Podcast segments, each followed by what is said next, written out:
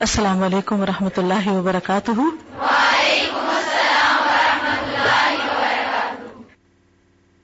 نحمد ونسلی علی رسول کریم اما بعد، فاعوذ باللہ من الشیطان الرجیم، بسم اللہ الرحمن الرحیم۔ رب شرح لی صدری ویسر لی امری وحلل اقدتم من لسانی یفقہ قولی۔ فصل ستاون۔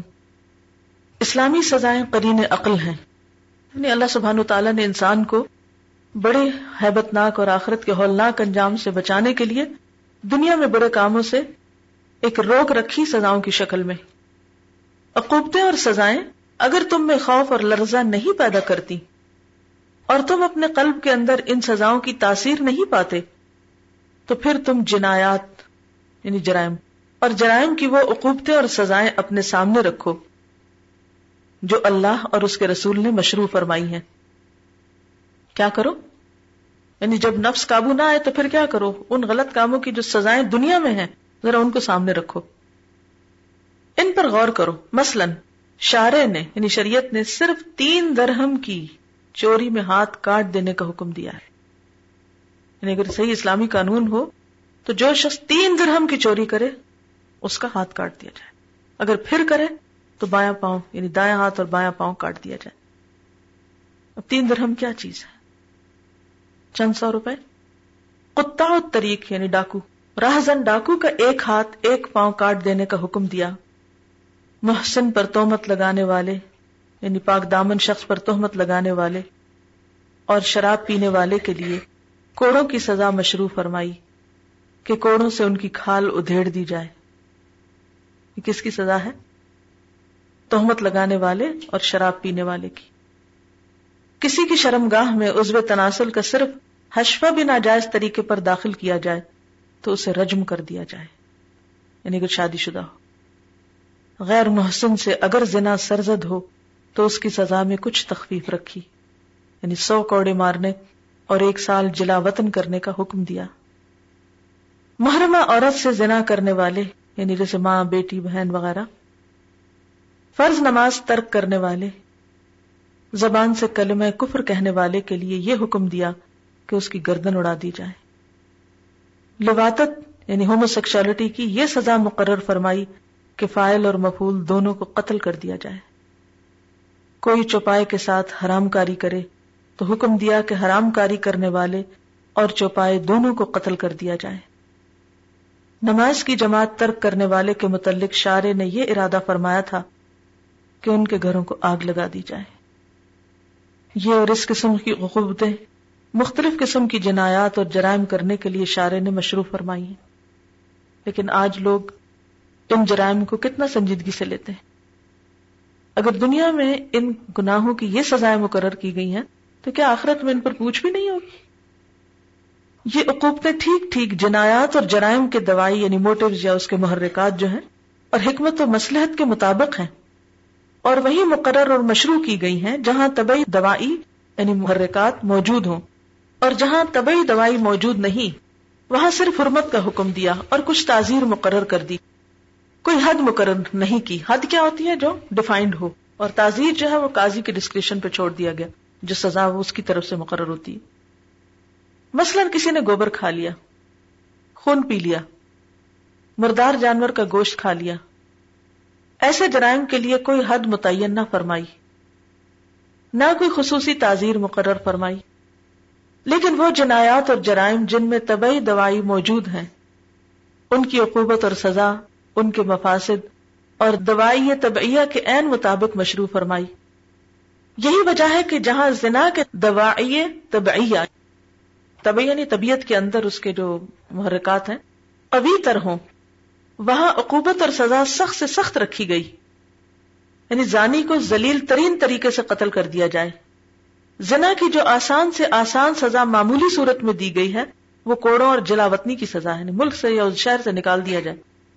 لباطت میں چونکہ دوائی طبعیہ موجود ہیں اور فیل بالکل غیر طبی ہے، ہر دو حیثیتیں موجود ہیں، اس لیے اس کی سزا قتل مقرر کی گئی۔ اور جہاں سرکہ اور چوری کے دوائی قوی تر ہوں اور مفاسد یعنی اس کے بعد جو فساد ہے، نقصان، وہ بھی قوی تر ہو تو حکم دیا گیا کہ ہاتھ کاٹ دیے جائیں۔ شارے کی حکمت اور مسلحت پر غور کیجیے کہ عقوبت اور سزا میں اس عزو کو کاٹنے کا حکم دیا جاتا ہے، جس کے ذریعے جنایات اور جرائم کا ارتکاب کیا جاتا ہے۔ مثلا کتا طریق راہ زن ڈاکو، کہ ان کا ہاتھ اور پاؤں دونوں کاٹنے کا حکم دیا، کیونکہ راہ زنی ڈاکہ زنی کے یہی دو اصلی آلات ہیں۔ یعنی ان دو سے انسان یہ کام کرتا ہے۔ شارے نے قاذف یعنی تہمت لگانے والے کی زبان کاٹنے کا حکم نہیں دیا۔ حالانکہ جنایت اور جرم کا ارتکاب زبان ہی سے ہوتا ہے، کیونکہ زبان کاٹنے کے مفاصد جنایت اور جرم سے زیادہ ہیں۔ اور اسی لیے اس کی عقوبت اور سزا صرف یہی رکھی کہ قاذف یعنی تہمت لگانے والے کو کوڑے لگائے جائیں اور اس کے پورے جسم کو تکلیف پہنچائی جائے۔ کہا جائے کہ زانی کا عزو تناسل کیوں نہیں کاٹا جاتا؟ کہ اسی سے وہ جنایت اور جرم کا ارتکاب کرتا ہے۔ جواب یہ ہے کہ عزو تناسل چند وجوہ کی بنا پر نہیں کاٹا جا سکتا۔ اول یہ کہ عزو تناسل کاٹنے کی خرابی جنایت اور جرم کی خرابی سے بڑھ جاتی اور اس کے قطع کرنے سے نسل منقطع ہو جاتی ہے۔ نیز ہلاکت کا بھی خطرہ ہے۔ دوم، عزو تناسل ایک مستور یعنی چھپا ہوا اور مخفی عزو ہے اور اس کے کاٹنے سے حد اور عقوبت کا جو اصل مقصد ہے، وہ نہیں پورا ہوتا۔ زجرت توبیخ یعنی ڈانٹ ڈپٹ اور دوسروں کے لیے تمبی اور عبرت وہ پورا نہیں ہوتا۔ یعنی سزاؤں میں یہ بھی پہلو ہے کہ جہاں اس سے روکا جائے انسان کو، وہ روکنے کا ذریعہ ہو وہاں دوسروں کے لیے عبرت کا ذریعہ بھی ہو بخلاف سرقہ سرقہ کہتے ہیں چوری کو، اور ڈاکہ۔ راہ زنی میں ہاتھ کاٹنے سے یہ مقصد حاصل ہو جاتا ہے۔ سوم، یہ کہ ایک ہاتھ کاٹ دیا جاتا ہے تو دوسرا ہاتھ باقی اور سلامت رہتا ہے۔ اس سے کاٹے ہوئے ہاتھ کا کام بھی لیا جا سکتا ہے۔ بخلاف عزو تناسل کے کہ اسے کاٹنے کے بعد اس کا بدل باقی نہیں رہتا۔ چہارم، یہ کہ زنا کی لذت سارے جسم سے وابستہ ہے۔ پورا جسم لذت اندوز ہوتا ہے۔ اس لیے سزا بھی ایسی ہونی چاہیے جو سارے جسم کو علم آشنا کر دے۔ صرف گوشت کے ایک ٹکڑے اور ایک لوتھڑے کو کاٹنے سے پورے جسم کو عقوبت سے متاثر کرنا زیادہ مناسب اور بہتر ہے۔ الغرض شارے کی مقرر کردہ تمام عقوبتیں اور سزائیں نہایت مناسب، قرین عقل اوفق للحکمت یعنی حکمت سے زیادہ موافق، موافقت رکھنے والی۔ اور عین مسلحت پر مبنی ہے۔ اور مقصود یہ ہے کہ جنایات اور جرائم کی شرعی اور قدری عقوبتیں مفاصد جنایات اور جرائم کے عین مطابق ہیں۔ اللہ تعالیٰ کبھی بندے کو ان ہر دو قسم کی عقوبتوں میں مبتلا کر دیتا ہے اور کبھی بندہ توبہ اور استغفار کرتا ہے۔ توبہ و انابت سے اللہ راضی ہو جائے تو وہ عقوبت کو بھی رفا دفع کر دیتا ہے۔ ٹھیک ہے؟ کیا سمجھ میں آیا؟ جی۔ اللہ تعالیٰ نے گناہوں سے بچانے کے لیے انسان کو دنیا میں بھی کچھ سزائیں رکھی تاکہ انسان بڑی سزا سے بچ جائے اور اس سے دوسروں کو بھی عبرت ہو تاکہ اوروں کے لیے بھی برائی کا راستہ بند ہو۔ جی ہاں۔ یہ بھی اللہ کی رحمت ہی ہے۔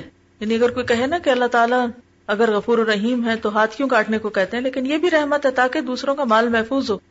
اور ایک ہاتھ کٹ جائے گا تو اور بہت سے لوگوں کے مال بچ جائیں گے۔ گناہ ہر حال میں نقصان دیتے ہیں۔ جی آپ فرمائیے پیچھے سے۔ جی ہاں برائی کو اس کی جڑ سے ختم کرنا مقصود ہے۔ سبحانک اللہم و بحمدک، نشہد اللہ الہ الا انت، نستغفرک و نتوب الیک۔ السلام علیکم و رحمۃ اللہ وبرکاتہ۔